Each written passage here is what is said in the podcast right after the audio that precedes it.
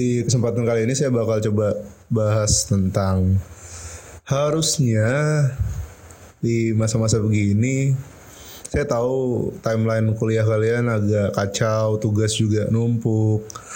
eh di rumah atau di kosan juga mungkin ada konflik atau problem, tapi yang jadi catatan adalah di masa-masa kuliah atau belajar itu kita nggak cuma ngobrolin tentang teori.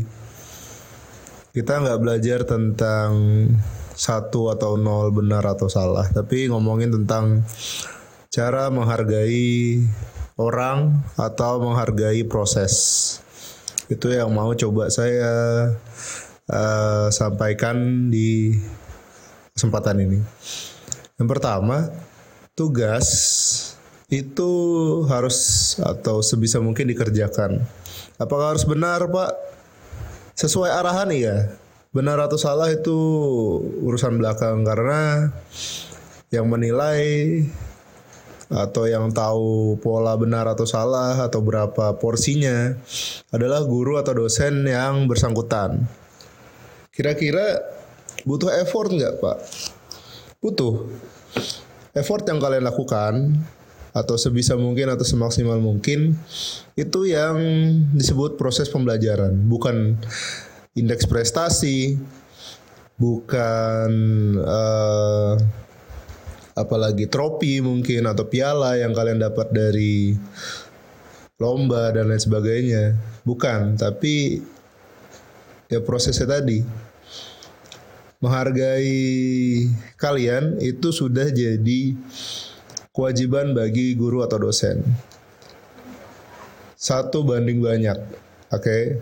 Kalau orang bilang sih harusnya yang banyak menghargai yang sedikit. Tapi kita di sini punya perspektif yang sama antara guru atau dosen ke murid atau mahasiswa. Apakah ada bedanya murid dan mahasiswa ini udah kalian jawab waktu jadi maba. Oh beda dong pak, mahasiswa sama siswa harusnya konsekuensinya kalian tahu. Pak, kenapa ada dosen killer ya? Atau kenapa saya dihukum? Atau kenapa saya diperingatkan? Kenapa saya uh, ditandai nama dosen? Pasti ada sebab dan akibat. Ditandain itu bisa positif, bisa negatif. Ya, jadi proses pembelajaran tadi kalian belajar menghargai proses dan juga uh, menghargai sumber dari kenapa kalian bisa jadi mahasiswa hari ini. Orang tua uh, beasiswa mungkin atau effort kalian kuliah sambil kerja. Dibayarnya dengan apa? Dengan kalian punya skala prioritas yang memang harus dipikirin. Pak, mata kuliah saya banyak gitu loh, 24 SKS full lah. Kalian udah memprogram itu dan secara nggak langsung kalian tekan kontrak bahwa saya sanggup di awal. Kalau di pertengahan kalian tidak sanggup, ya pilih mana yang bakal saya prioritaskan untuk di semester ini, mana yang enggak. Uh, selagi kalian bukan anak-anak semester akhir yang beberapa bulan ke depan bakal DO, saya kira kalian masih punya waktu. Pak mengulang kul mata kuliah kan malu saya ya. Kalau kalian stres menghadapi 24 SKS tapi uh, tidak mau berkorban ya buat apa jatuhnya gitu. Gak bisa, kita harus milih mau struggle atau nyerah tapi kita struggle di kesempatan yang lain. Karena gini uh, deadline namanya aja garis kematian ya ibaratnya gitu. Nggak ada nego. Kalaupun ada poin kalian pasti kurang ibaratnya gitu. Bukan poin nilai secara angka ya tapi uh, sudut pandang dari kami guru atau dosen yang ngelihat kalian. Uh, setiap angkatan punya masalahnya masing-masing. Mungkin kalian jadi angkatan corona ya ibaratnya. Karena ada di pandemi ini. Di setiap di setiap proses perkuliahan atau angkatan punya sejarahnya masing-masing atau kesusahannya masing-masing. Tapi tinggal gimana caranya kita me memanfaatkan atau memaksimalkan itu. Dan saya rasa kalian udah pada gede semua. Tahu yang mana prioritas, mana enggak, mana yang penting, mana yang enggak gitu. Kalau soal etika itu watak sih. Bisa dipelajarin tapi kalau diubah dalam satu malam kayaknya nggak bisa. Itu proses. Itu butuh waktu yang lumayan, pengalaman juga dan uh, harus berpikir berlapis-lapis untuk bisa kita punya attitude yang baik kepada setiap orang yang saya rasa punya andil di hidup kita. Dalam proses belajar mengajar ini ya mungkin dosen atau akademik atau staff atau uh, prodi yang memang bersentuhan langsung dengan dunia akademis. Praktikum juga begitu. Mau online kah, mau offline di lab atau bagaimana, ya harus dijalanin. Kok tapi rumah saya jauh nggak ada internet berarti ya usaha. Kalau misalnya emang nggak bisa usaha di semester ini ya semester depan atau tahun depan nggak masalah tuh kalian masih punya waktu banyak untuk bisa berpikir atau mencari jalannya. Pak, saya mau lulus cepat. Emang lulus cepat mau ngapain? Udah bisa apa? Coba dibalikan dulu uh, pertanyaan itu ke kalian. Ibu apa sih lulus ibaratnya gitu? Sebelum lulus waktu kuliah saya ngapain aja sih? Makanya ada satu kutipan bagus dari uh, teman-teman 2017 TI di Unmul saya nggak mau nyebutin orangnya tapi dia bilang gini kenapa kita harus coba memaksimalkan setiap tugas yang memang kita minat ngerjainnya ya, supaya kita punya sesuatu untuk bisa ditampilkan atau dipamerkan di masa depan. Oh, saya pernah buat ini prosesnya begini begini begini. Saya lumayan effort untuk ngerjainnya. Itu jadi cerita atau jadi pengalaman apalagi di dunia teknis ya. Portofolio uh, history kalian pernah ngerjain apa sama siapa berapa lama ngerjainnya. Itu jadi sesuatu yang mahal sekali mahal sekali kalau misalnya kalian kaum kaum rebahan ya itu kalian maksimal di situ. Saya nggak tahu kalian maksimal di mana. Oke. Okay? Itu catatan yang memang jadi momok ada juga jadi uh, apa ya? Ya mahasiswa jangan manja lah. Pak mahasiswi gimana? Ya sama aja. Apakah mahasiswi boleh manja? itu cuma status ya, mahasiswa sama mahasiswi sama aja kalau kita ngomongin deadline, orang yang bisa menghargai deadline di perkuliahan adalah senior-senior kalian yang memang waktunya tinggal sebentar lagi. Mereka menyesal kenapa dulu kuliahnya nggak nggak dimaksimalkan gitu loh. Bukan aku nakutin, tapi banyak yang begini. Bahkan ada yang akademisnya bagus sampai segala macam tapi skripsinya stuck. Kenapa? Karena nggak ada temen. Bukan nggak bisa bukan. Bisa mereka bisa. Mereka mereka punya modal tapi mereka nggak punya teman ada yang punya teman tapi nggak punya modal temannya temannya itu mungkin bisa bantu. Makanya di beberapa kesempatan orang bilang skill, indeks prestasi, uh, transkrip itu cuma sampai di meja wawancara.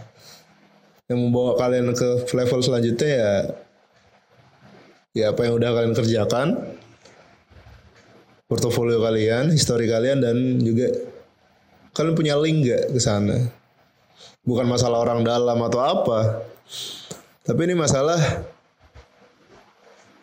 kalian udah seberapa banyak menghargai proses sudah seberapa banyak menghargai orang lain dalam masa belajar kalian di perkuliahan ini. Oh, Pak saya kuliah iseng aja kok.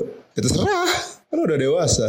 Makanya kalau dosen-dosen atau guru-guru senior bilang kalau materi atau sesuatu atau pengalaman kita udah share, kita udah lemparkan ke publik atau ke mahasiswa atau ke siswa atau ke guru atau ke masyarakat umum, itu udah bukan punya kita tapi punya tiap-tiap kepala yang mendengarkan atau melihat atau meresapi itu. Kita punya loading bar otak yang beda-beda. Ada yang loadingnya panjang, ada yang loadingnya sebentar, ada yang bahkan nggak loading sama sekali. Itu yang membedakan kita semua. Apakah itu salah? Enggak. Karena itu alami. Itu alami saya nggak menyalahkan bahwa ada beberapa orang yang memang suka ngeluh. Boleh ngeluh asal tetap dikerjain. Apakah tugas semuanya memberatkan? Anggap aja kayak main game ibaratnya gitu. Apakah ada game yang tidak menyulitkan pemainnya kalau untuk naik level atau naik ke cerita selanjutnya? Kayaknya enggak. even pola permainan yang itu-itu aja kayak ular tangga ibaratnya. Ada polanya, tapi pasti ada kesulitan yang kita tidak bisa ukur step by stepnya bagaimana. Bagaimana dadu, dadu bergulir. kita nggak tahu bakal ada di angka berapa. Gitu juga di proses belajar mengajar yang uh, jujur aja bosan, jujur aja terbatas, tapi tetap harus dilakukan. Ya, tetap harus dilakukan. Ada yang struggle dengan uh, memaksimalkan tugas, ada yang struggle dengan uh, kerja kelompok atau bagi-bagi tugas, ada yang struggle dengan ngerjain atau konsul skripsi online walaupun jarang dibalas sama dosennya. Ada yang struggle dengan sidang online ada yang struggle dengan uh, berkutat dengan kuota, ada yang berkutat dengan jam tidur atau jam mabar. Kita punya problem masing-masing. Kalau gelas kaca itu udah pecah, apakah bisa dibalikin? Bisa dilem atau di uh, lebur lagi berarti gitu. Tapi bentuknya pasti berbeda itu juga ke proses menghargai orang lain. Dan ini sangat erat kaitannya dengan seberapa manja kalian di proses belajar mengajar di tengah pandemi seperti ini. Saya nggak tahu seberapa sibuk kalian. Kalian juga nggak tahu seberapa sibuk saya. Tapi sibuk bukan jadi alasan. Karena kita punya pikiran untuk bisa ngatur. Oh ini jam segini saya bakal begini. Saya spend waktu lah ibaratnya gitu. Atau kasih jarak waktu, oh saya bakal begini di jam ini gitu. Tingkat prioritas orang-orang beda-beda memang. Tapi gimana caranya itu di uh, atur diatur dan juga di uh, polakan sendiri oleh kepala kalian masing-masing. Bahkan saat kalian lulus dan belum tahu mau kerja di mana atau melakukan apa, kepala kalian tetap berpikir. Mungkin senang di hari itu senang, tapi kalian bakal berpikir, saya bakal ngapain ya selanjutnya jatuhnya gitu.